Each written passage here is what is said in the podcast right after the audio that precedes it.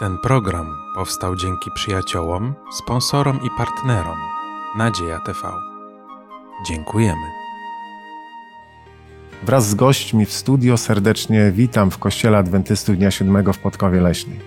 Temat, jaki dzisiaj chcemy poruszyć, ma tytuł Jedność w wierze. Zapraszam.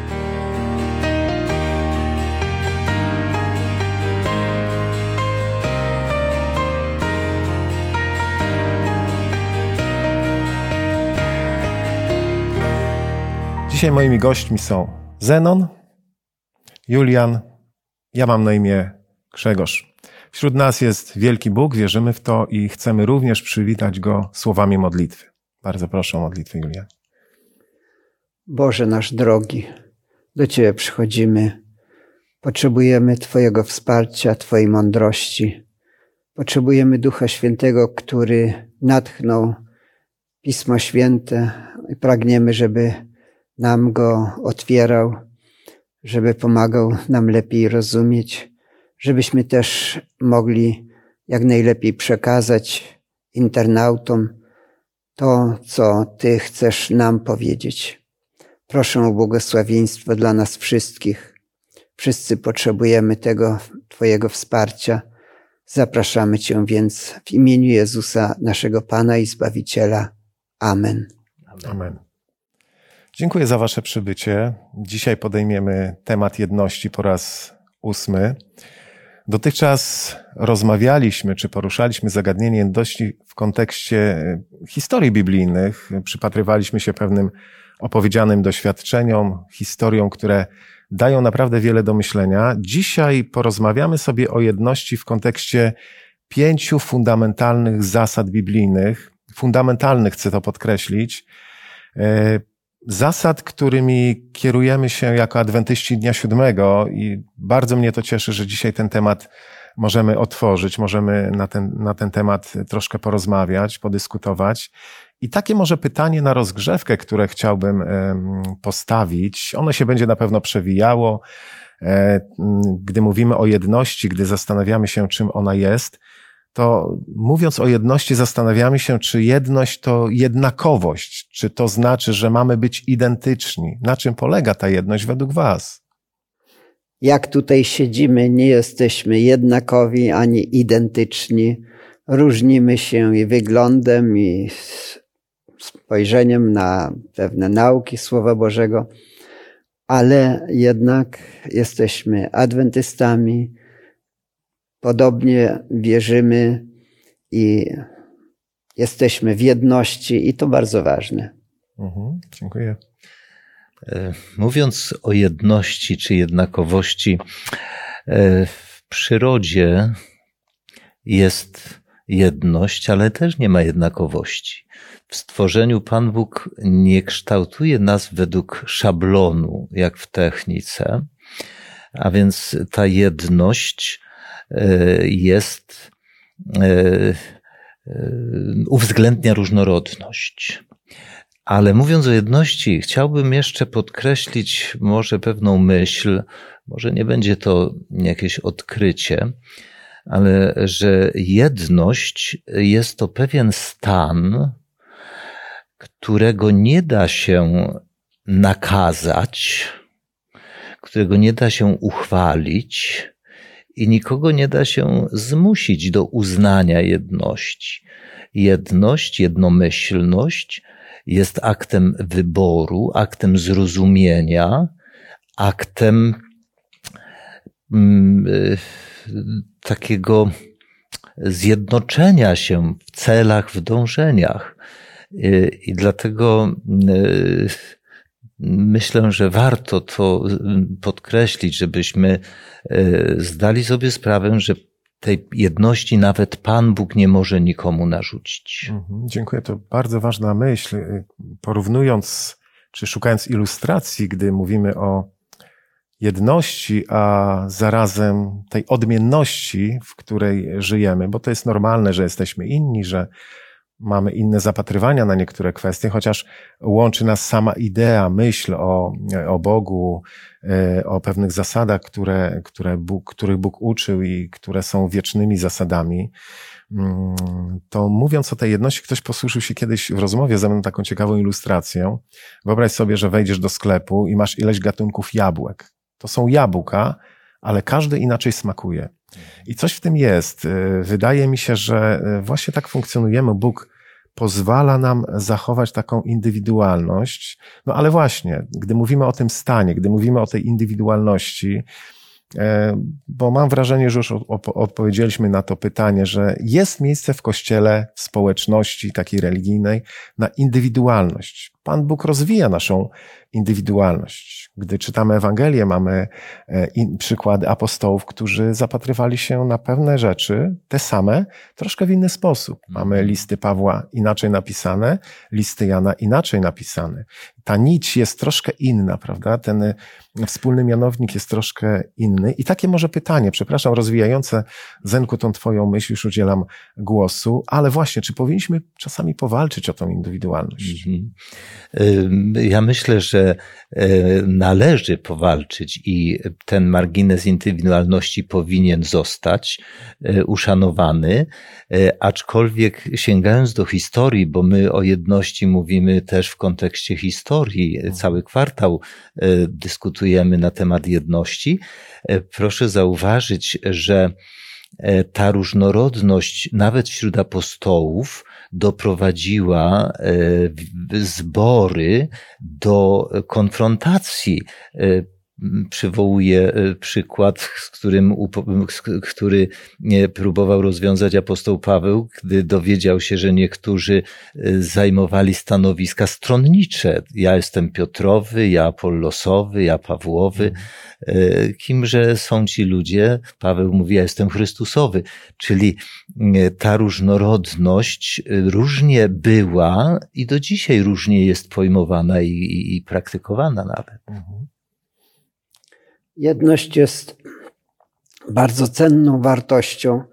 Wystarczy popatrzeć na partie, gdzie czasami wymaga się jednakowego głosowania, na przykład jeśli ktoś e, trochę się wyłamuje, to jest wykluczany z partii, nawołuje się do jedności w kraju i tak dalej. Więc w Kościele też ta jedność ma wielką wartość, ale Bóg od samego początku dał każdej jednostce wolność. I my nie musimy walczyć nawet o to, żebyśmy byli jakimiś indywidualistami. My jesteśmy. Natomiast powinniśmy dążyć, niemal walczyć o to, żeby między nami była jedność, bo to jest trudne. Mhm. To jest istotne, niezwykle istotne. E, ja powiem, że bardzo zainspirował mnie tytuł tego studium. E, autor tytuł ujął w dwóch słowach jedność w wierze. O jedności wspomniałem wcześniej, że nawet Pan Bóg tej jedności nie jest w stanie nikomu narzucić, ale też gdy mówimy o jedności, to w czym? No bo ludzie mają różne, różne, e, różne pomóżcie mi znaleźć słowo, które, które jednoczą, różne sprawy, które jednoczą mhm. ludzi. Jednoczą ludzi interesy, jednoczą ludzi jakieś wspólne zainteresowania, ja hobby, też. prawda? Tu mówimy o jedności w wierze. Cóż to jest wiara? No, wiara to jest to, w co wierzymy. E, Pan Jezus nauczał i oczekiwał, że jego uczniowie będą wierzyć nie tylko w Niego, ale będą wierzyć również Jemu e, postawił to pytanie, dlaczego nie wierzycie mi do pewnej grupy ludzi? A więc ta jedność w wierze, w wierze, wiara w nauczanie Pana Jezusa. I dzisiaj właśnie, jak wspomniałeś, e, będziemy dyskutować o kilku elementarnych zasadach wiary, które jako adwentyści e, odczytujemy z Pisma Świętego. Mhm.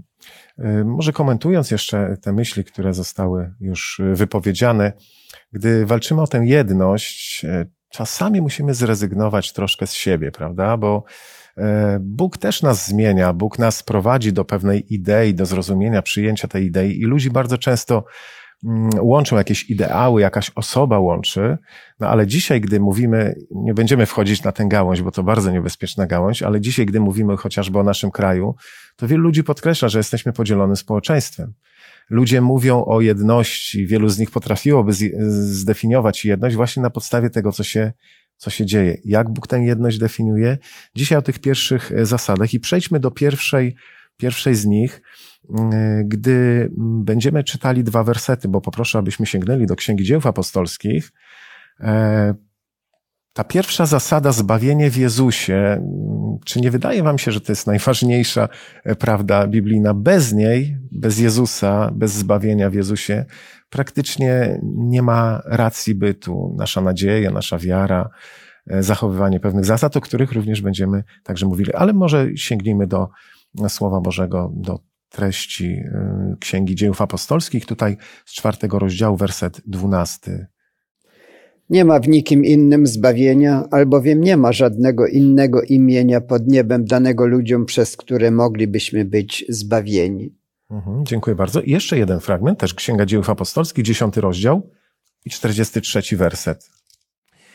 Y, o nim to, czyli o Jezusie, świadczą wszyscy prorocy i każdy, kto w Niego wierzy, dostąpi odpuszczenia grzechów przez imię Jego. Mhm, bardzo dziękuję. Mowa o Jezusie oczywiście, o Jego misji, o zbawieniu i ktoś stwierdził, że Bóg łączy, diabeł dzieli. Coś w tym jest i jest wielka wymowa tego, tego zdania, ale patrząc na te dwa wersety Pisma Świętego, czy zgodzicie się ze stwierdzeniem, że to jest najważniejsza prawda biblijna? Bo są ludzie, którzy mówią, że jednak coś trzeba do tego dołożyć. Mhm. Można, temat zbawienia jest E, poruszany czy głoszony we wszystkich e, społecznościach chrześcijańskich. E, chciałbym zauważyć, że wyobrażam sobie, że Pan Jezus po latach, które minęły od czasu, kiedy chodził po ziemi, jest bardzo smutny, gdyż zanim odszedł z tej ziemi, Jan zapisał pod natchnieniem Ducha Świętego wierzę, modlitwę, w której prosił o jedność. A rzeczywistość, jaka dzisiaj jest naokoło nas, to to, że wyznawcy Jezusa, którzy przyznają się do Niego, są tak bardzo podzieleni. Są tak bardzo podzieleni. Owszem, e, są wysiłki jednoczenia, prawda? E, jest wiele rzeczy wspólnych wszystkim chrześcijanom, to fakt. I termin zbawienie jest rzeczywiście wspólny wszystkim chrześcijanom. Natomiast e, koncepcja tego zbawienia, dążenie do tego zbawienia jest jakżeż różne, bo nawet w oparciu o ten werset 43, który przed chwilą czytałem, e, spotykam się wcale nierzadko z twierdzeniem, że aby być zbawionym, wystarczy uwierzyć w Pana Jezusa. Mhm. Wystarczy uwierzyć w Pana Jezusa. Bo jeśli byśmy ograniczyli nauczanie o zbawieniu do tego jednego zdania, to przeczytam jeszcze raz, powtórzę. O nim to o Jezusie świadczą wszyscy prorocy, iż każdy, kto w Niego wierzy, dostąpi odpuszczenia grzechów przez imię Jego. To zdanie wyrwane z całości można odczytać jako, e, jako wystarczającą wiarę. Ja wierzę w Pana Jezusa, a więc już nawet nie muszę wyznawać moich grzechów, już dostaję odpuszczenie grzechów. Na tym polega czasami problem, gdy wyrywamy pewne zdania z kontekstu. Mhm. Ja niedawno rozmawiałem z pewną osobą na temat nauki o zbawieniu i mówiłem, że zbawienie jest dzięki Jezusowi, bo On umarł za nas. A ta osoba pyta mnie, no to co się stanie z tymi, którzy umarli wcześniej, przed Chrystusem? Miała inne zrozumienie i uważała, że tamci przecież nie znali Jezusa, to nie mogą być zbawieni przez Jezusa. Więc jak to mówią, diabeł tkwi w szczegółach. I rzeczywiście my, jako adwentyści, różnimy się od wielu innych ugrupowań religijnych pod tym względem, gdy chodzi o zbawienie. Mówimy, że wszyscy będą zbawieni. W Starym Testamencie prorocy wskazywali na Jezusa. W czasach, gdy Jezus żył, mówiono o nim, a my teraz wspominamy to, czego dokonał Jezus, ale wszyscy mamy nadzieję w Jezusie Chrystusie i w zbawieniu dzięki Niemu. Jestem przekonany, że co do zbawienia mamy właściwe rozumienie, ale rzeczywiście istotą czy, czy fundamentem jest wiara w to, że Jezus mnie zastąpił, że On zmarł za mnie. No i w związku z tym rodzi się pytanie, ponieważ y, tutaj różne interpretacje tego zbawienia i to, co Zenku powiedziałeś, różne sposoby postrzegania zbawienia, tego, co ja mam jeszcze od siebie dołożyć do tego. Bezwzględnie chrześcijanie wierzą, że Jezus przyszedł, mm, umarł i zmartwychwstał i to jest, y, to jest ta zastępcza ofiara. E, natomiast, żebyśmy tak dopełnili tego tematu, co my od siebie możemy e, dołożyć do tego zbawienia? Czy my coś powinniśmy od siebie dołożyć, czy raczej wykazać się pewną postawą? Ja to tak określam, ale już dalej nie będę sugerował.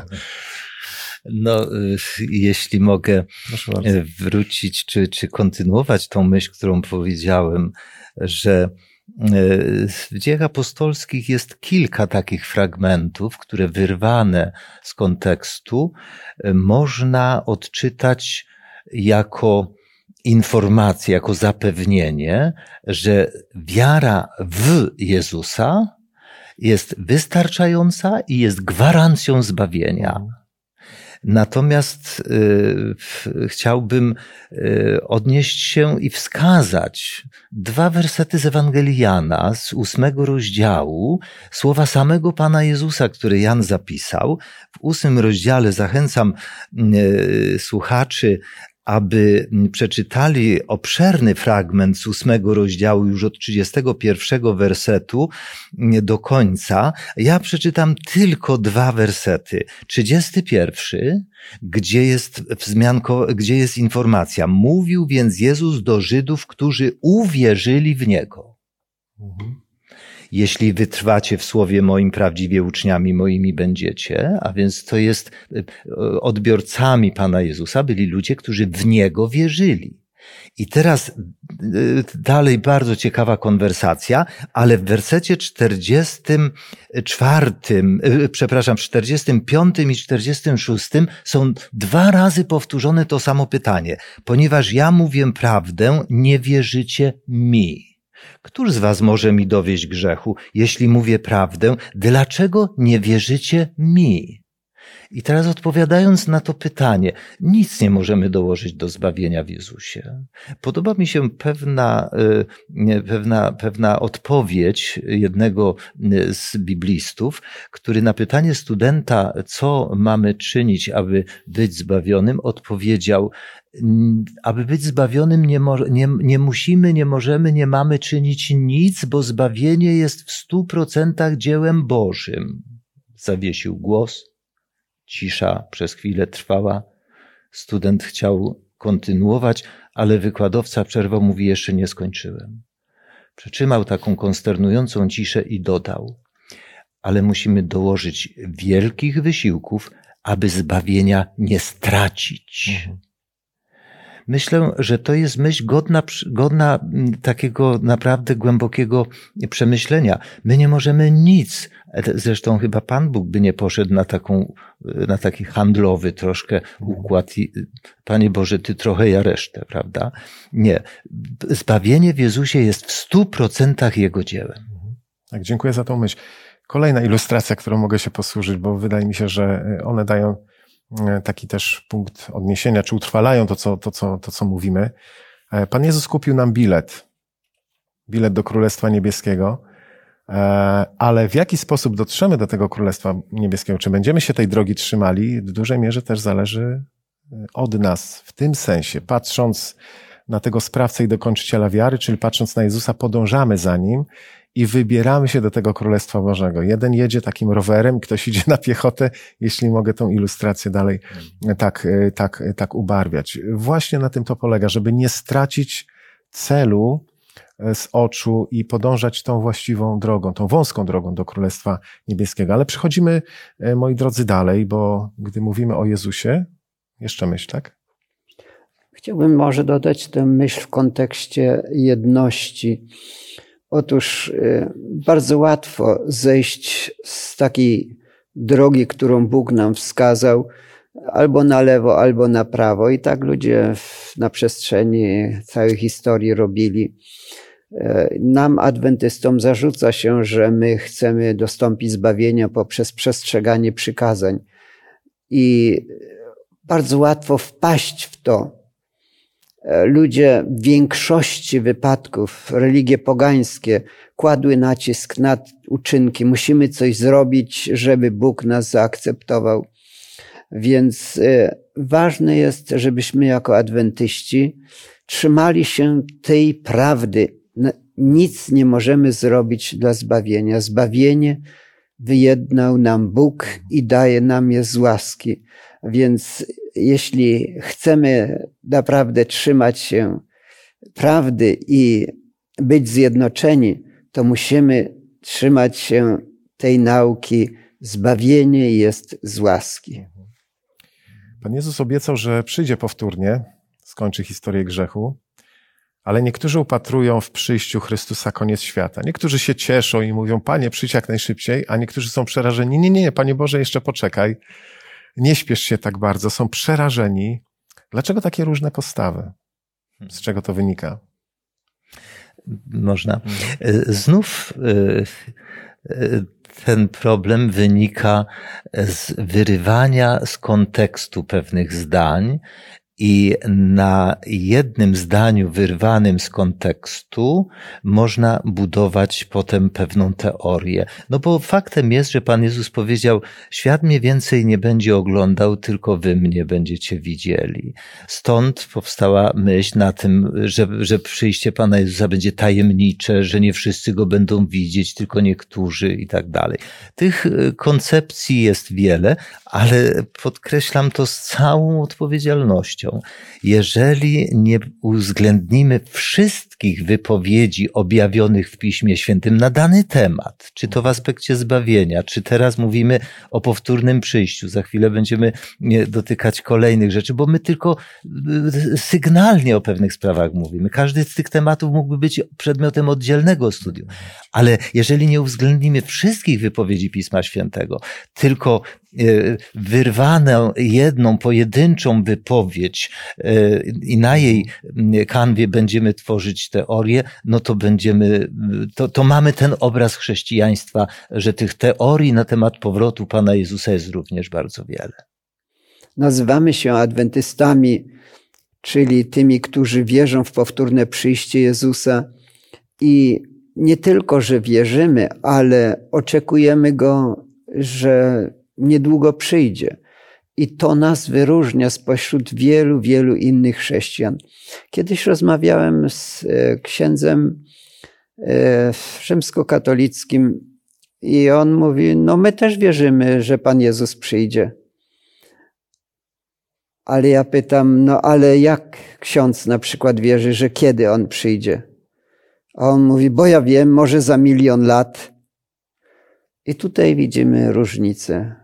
My oczekujemy Jezusa i spodziewamy się Go, że On może przyjść na dniach. Nie wiemy po prostu, kiedy On przyjdzie, ale mamy być gotowi w tej chwili, bo wierzymy, że żyjemy w czasach ostatecznych i to nas wyróżnia. Stąd tak mocno podkreślamy, Jezus przyjdzie, jesteśmy adwentystami oczekującymi na Jego przyjście.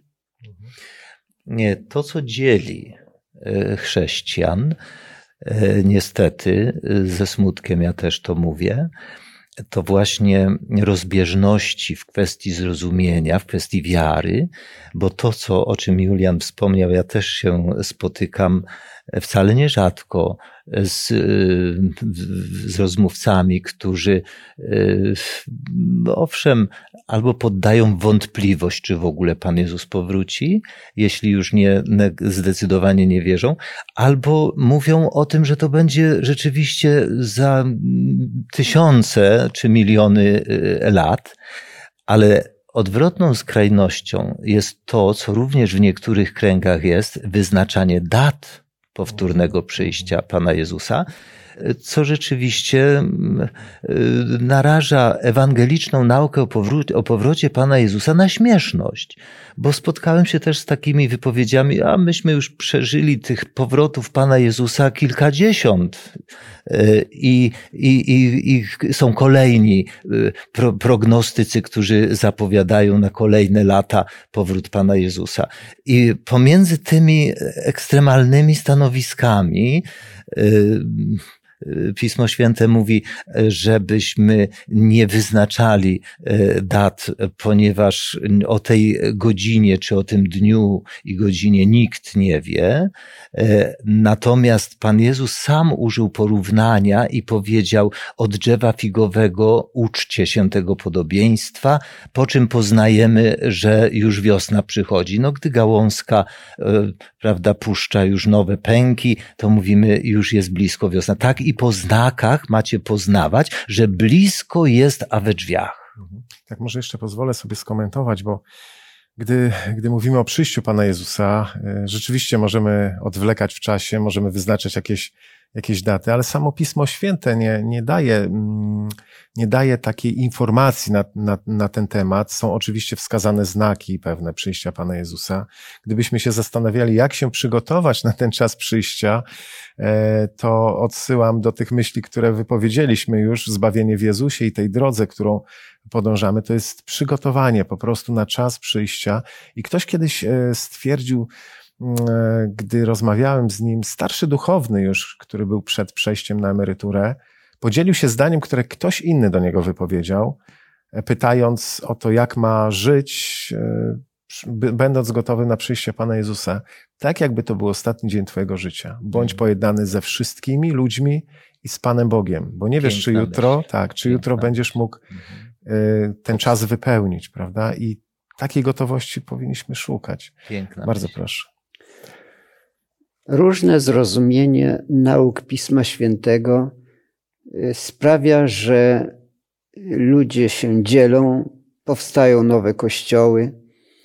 Kiedy Luther inaczej interpretował Pismo Święte, została bulla skierowana przeciwko niemu, został wyłączony z kościoła rzymskokatolickiego. No i powstał nowy kościół, kościół e, luterański go nazywamy czasami, albo ewangelicko-reformowany, e, e, ewangelicko-augsburski.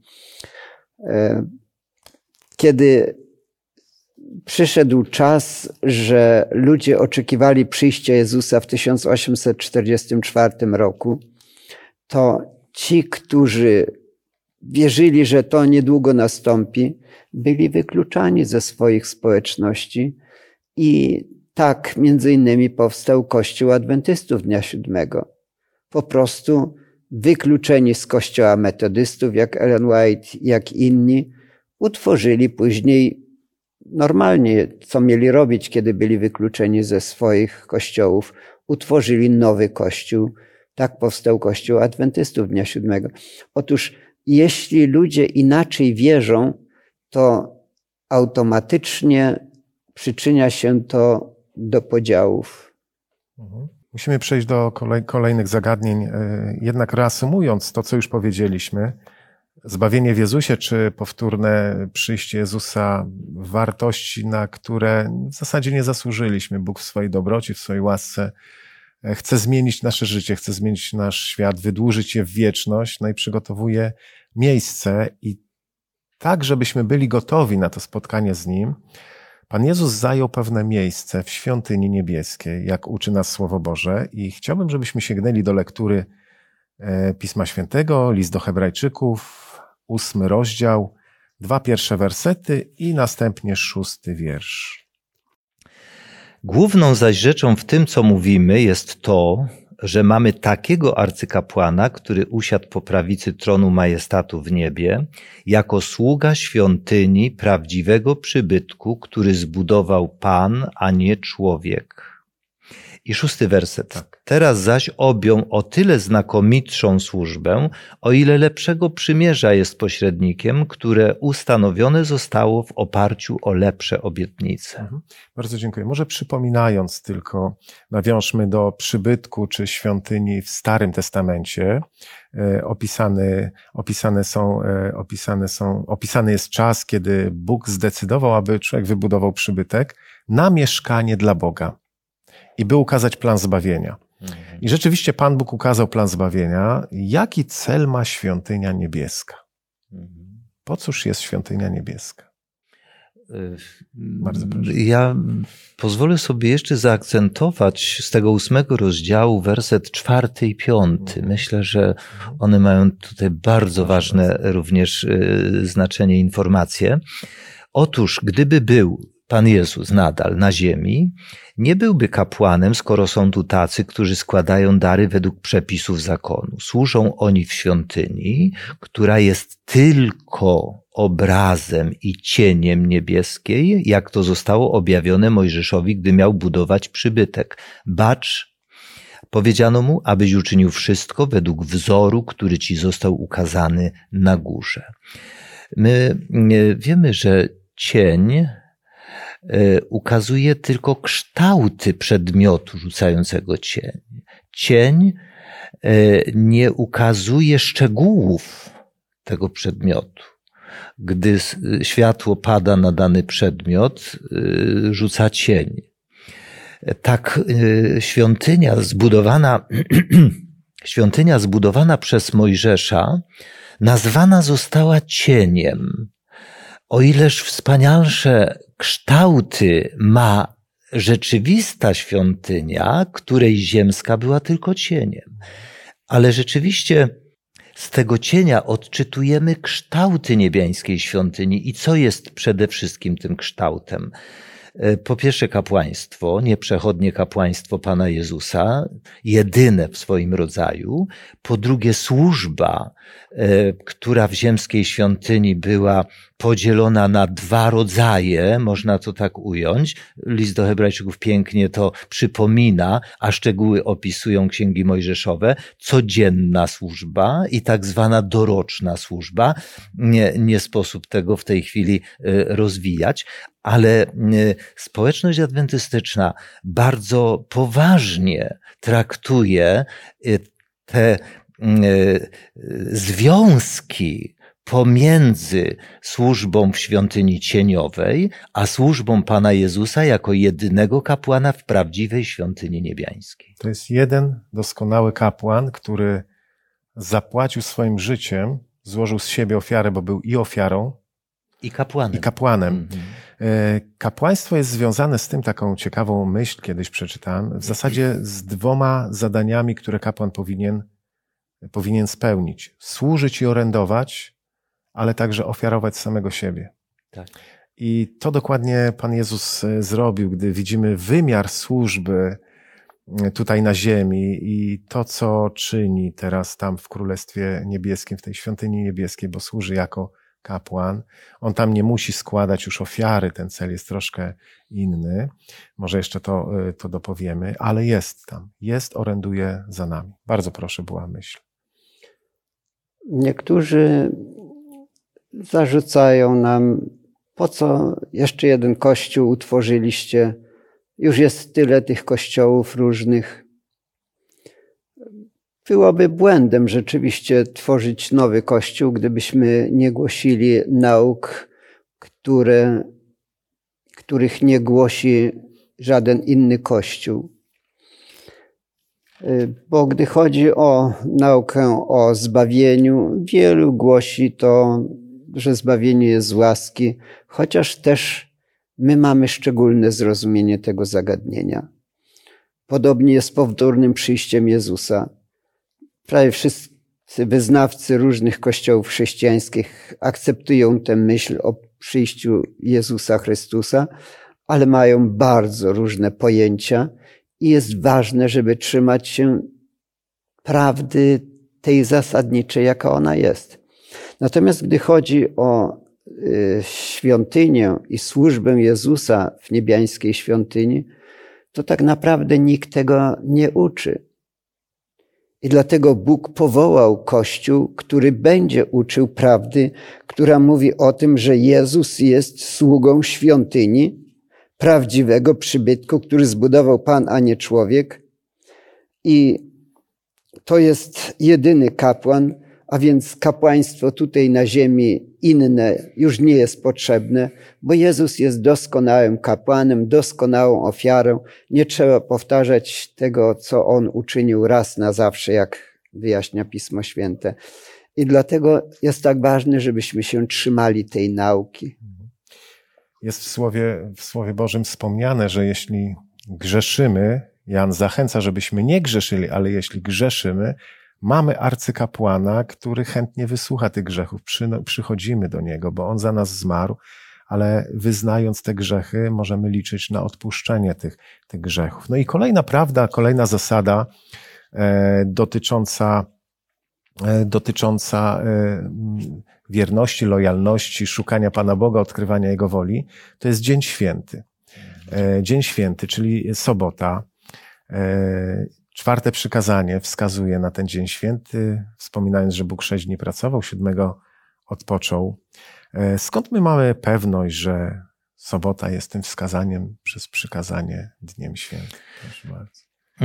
Myślę, że warto tutaj powiedzieć, oświadczyć bardzo uczciwie, że oprócz Żydów świętujących niezmiennie sobotę jako siódmy dzień tygodnia, Wielu chrześcijan świętuje. Adwentyści nie są jedynym ugrupowaniem, społecznością chrześcijańską uznającą sobotę jako e, dzień święty z ustanowienia Bożego.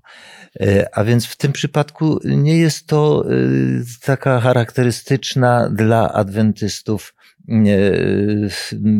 zasada jako, jako odróżniająca ich wyłącznie. E, ale z czego to wynika? Ponieważ wiele różnych nauczycieli y, bardzo ostro występuje przeciwko y, zasadom, zasadzie świętowania soboty, y, nazywając to judaizowaniem i wracaniem do Starego Przymierza i tak dalej. Tych argumentów dzisiaj dostępnych jest bardzo wiele z olbrzymim zapałem i z wielką siłą przekonywania wielu mówców chrześcijańskich próbuje obalić czy uzasadnić, że chrześcijan świętowanie soboty już nie obowiązuje. Ja wspomnę tylko o jednym, co mnie przekonuje. Bóg jest niezmienny. E, a więc, e, jeżeli Bóg jest niezmienny, Jego słowo jest niezmienne, Jego prawo jest niezmienne, bo wykładnikiem niezmienności e, coś musi być. To, to nie może być tylko stwierdzenie, Bóg jest niezmienny, ale wiecie, swoje słowo zmienił. Powiedział, kochane dzieci, do dzisiaj było tak, a od dzisiaj będzie inaczej. No to świadczy o zmienności. Nie da się pogodzić zmienności z niezmiennością, więc albo wierzymy, że Bóg jest niezmienny, albo też po prostu ta niezmienność jest tylko może takim, nie wiem, kaprysem. Tak, Bóg, Bóg też objawił pewne prawdy apostołowi Janowi, wskazując, że ta resztka, ten Kościół wierzący, ten Kościół Boży, będzie zachowywał te przykazania Boże, nie inne, Boże przykazania. E, zresztą tu można by długo e, dyskutować na ten temat. E, możemy również posłużyć się argumentem, że również no, księża podkreślają w niedzielę podczas mszy, że to jest pierwszy dzień tygodnia na pamiątkę zmartwychwstania, więc wydaje się, że dzisiaj nie trudno określić, który to jest dzień święty. Mamy jeszcze jedną zasadę, którą dzisiaj chcielibyśmy dotknąć, może dwie, trzy myśli na ten temat. Śmierć i zmartwychwstanie. Czy my jesteśmy śmiertelni, czy nieśmiertelni? Mhm. E, no, zasadnicze pytanie i tak e, e, zbliżamy się również ku końcowi dzisiejszego rozważania. Miesiąc listopad, szczególnie sprzyjający tym rozważaniom na temat życia i śmierci, ale kochani, ja myślę, że warto podkreślić biblijną informację, że nieśmiertelność jest wyłączną cechą jedynego samego prawdziwego Boga.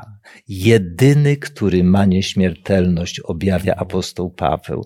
A zatem e, wszystkie inne istoty stworzone przez Boga zostały obdarzone przez Niego nieśmiertelnością, rzeczywiście. Natomiast nie mają nieśmiertelności w sobie. Ta nieśmiertelność jest uwarunkowana e, lojalnością wobec Boga, wiarą, kto uwierzy we mnie, prawda? Pan Jezus powiedział, ja jestem zmartwychwstanie i żywot, kto wierzy we mnie, prawda? A równocześnie to, co mówiłem na początku, mhm. podkreślam, kto wierzy mi, prawda? Temu, co powiedział Pan Jezus. A zatem e, to również bardzo obszerny e, temat, godny uwagi, ale e, Pismo Święte zarówno Starego, jak i Nowego Testamentu jasno wypowiada się na temat śmiertelności istot ludzkich. Tutaj dodam jedynie, że to Platon w sumie stwierdził, że człowiek jest duszą zamkniętą w ciele. Później tak zwany dualizm, który się rozwijał, e, podkreślał e, tą właśnie zasadę. Tu sięgając do wielu tekstów Pisma Świętego, bo wywołałeś chociażby fragment z pierwszego listu do Tymoteusza, właśnie mówiący o Bogu nieśmiertelnym. Tutaj można się posłużyć księgą Kocheleta, gdzie jest powiedziane, że po śmierci nie ma działania, nie ma myślenia, nie ma rozumowania, chwalenia Pana Boga i nie mają umarli wpływu pod tym, co się dzieje pod słońcem. E, ciekawe jest również odniesienie do człowieka jako takiego umierającego, że proch wróci do ziemi, jak nim był, a dech wróci do Boga, który go dał. Innymi słowy, znowu jedna z ilustracji, którą chciałbym się posłużyć. Jeśli trzymamy w ręku żarówkę, ona jest nic nie warta, nie ma żadnego znaczenia, ale jeśli wkręcimy ją i włączymy przycisk, e, włączając dopływ prądu, ona zaświeci i daje, daje, daje światło. W momencie, gdy, gdy wyłączymy to światło, ten prąd gdzieś tam nie jest w tym kablu, on jest odcięty, prawda? Mhm. I tak samo jest e, właśnie z duszą. Może bardzo proszę. Ja krótko chciałem podać tę myśl, że to są szczególne nauki, takie jak nauka o sobocie, jako o Dniu Świętym od początku stworzenia, jak kwestia duszy, która według Pisma Świętego jest śmiertelna i te inne, one sprawiają, że jesteśmy szczególnym kościołem. I dlatego, jeśli będziemy wiernie trwać przy tych naukach, to będziemy w jedności. Jeśli ktoś będzie miał inne poglądy, to będzie nas dzieliło. Dlatego jest tak ważne, żebyśmy dokładnie studiowali Pismo Święte i dokładnie trzymali się nauk Pisma Świętego, bo inaczej na pewno będą podziały. Jedno zdanie. Jedno zdanie.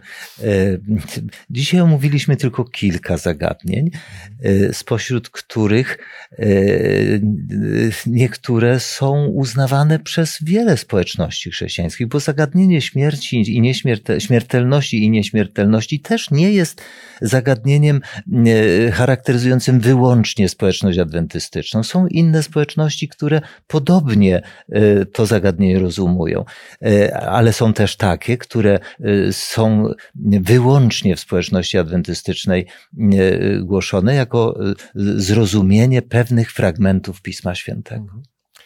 Dziękuję za rozmowę, za podzielenie się Waszym doświadczeniem, myślami. Wydaje się, że to jest takie proste z jednej strony, z drugiej zaś wielu ludzi deklaruje swoją wiarę w Boga, mówi, że żyje według tych zasad, a jednak brak jakiejś jedności. I tutaj wracamy do klucza, do tej istoty, wokół której jakby te wszystkie e, zasady oscylują. Jezus jest najważniejszy w tym wszystkim. Gdy mówimy o sobocie, gdy mówimy o śmierci, zmartwychwstaniu, powinniśmy zawsze widzieć Jezusa, sprawcę i dokończyciela wiary. Dziękuję jeszcze raz za te myśli. Wam również, drodzy widzowie, dziękujemy za Wasze zainteresowanie, za Wasz udział. Życzymy Wam z całego serca, żeby przede wszystkim ta droga, którą wybieracie do Królestwa Bożego, była z Jezusem. On jest życiem, drogą, prawdą. I tak niech wygląda każdy nasz dzień. Dziękujemy za wspólnotę, za dzisiejszą jedność w tym właśnie naszym studium i zapraszam na kolejne spotkanie już za tydzień, które nosi tytuł Najbardziej przekonywujący dowód. Zanim się rozstaniemy, podziękujemy naszemu Panu Bogu za Jego obecność, za wsparcie, za inspirację. Zenku, bardzo proszę. Kochany nasz Ojcze i Boże, Stworzycielu nasz, Panie Jezu Zbawicielu, Duchu Święty, Nauczycielu i Pocieszycielu nasz, zwróciłeś naszą uwagę dzisiaj na kilka myśli warunkujących i gwarantujących jedność, o którą Ty, Panie Jezu, modliłeś się i którą pragniesz, aby Twoi uczniowie wyżywali. Nikt bardziej niż Ty nie boleje nad tym, że Twoi naśladowcy tak bardzo się poróżnili. I dlatego wierzymy, że nikomu bardziej niż Tobie nie zależy na tym, abyśmy dążyli do jedności w wierze. Niech Duch Twój Święty działa na serca każdego człowieka. Wierzymy, że działa. Bez względu na naszą modlitwę, wierzymy, że Ty działasz, bo Ty nas umiłowałeś i Ty nas zbawiłeś. I dlatego pomóż nam również okazywać miłość i szacunek do ludzi, którzy inaczej rozumują niektóre zagadnienia. Naucz nas właściwie również rozmawiać, dyskutować, abyś Ty był uwielbiony i aby Tobie oddana była chwała w imieniu Pana Jezusa. Amen. Amen. Amen.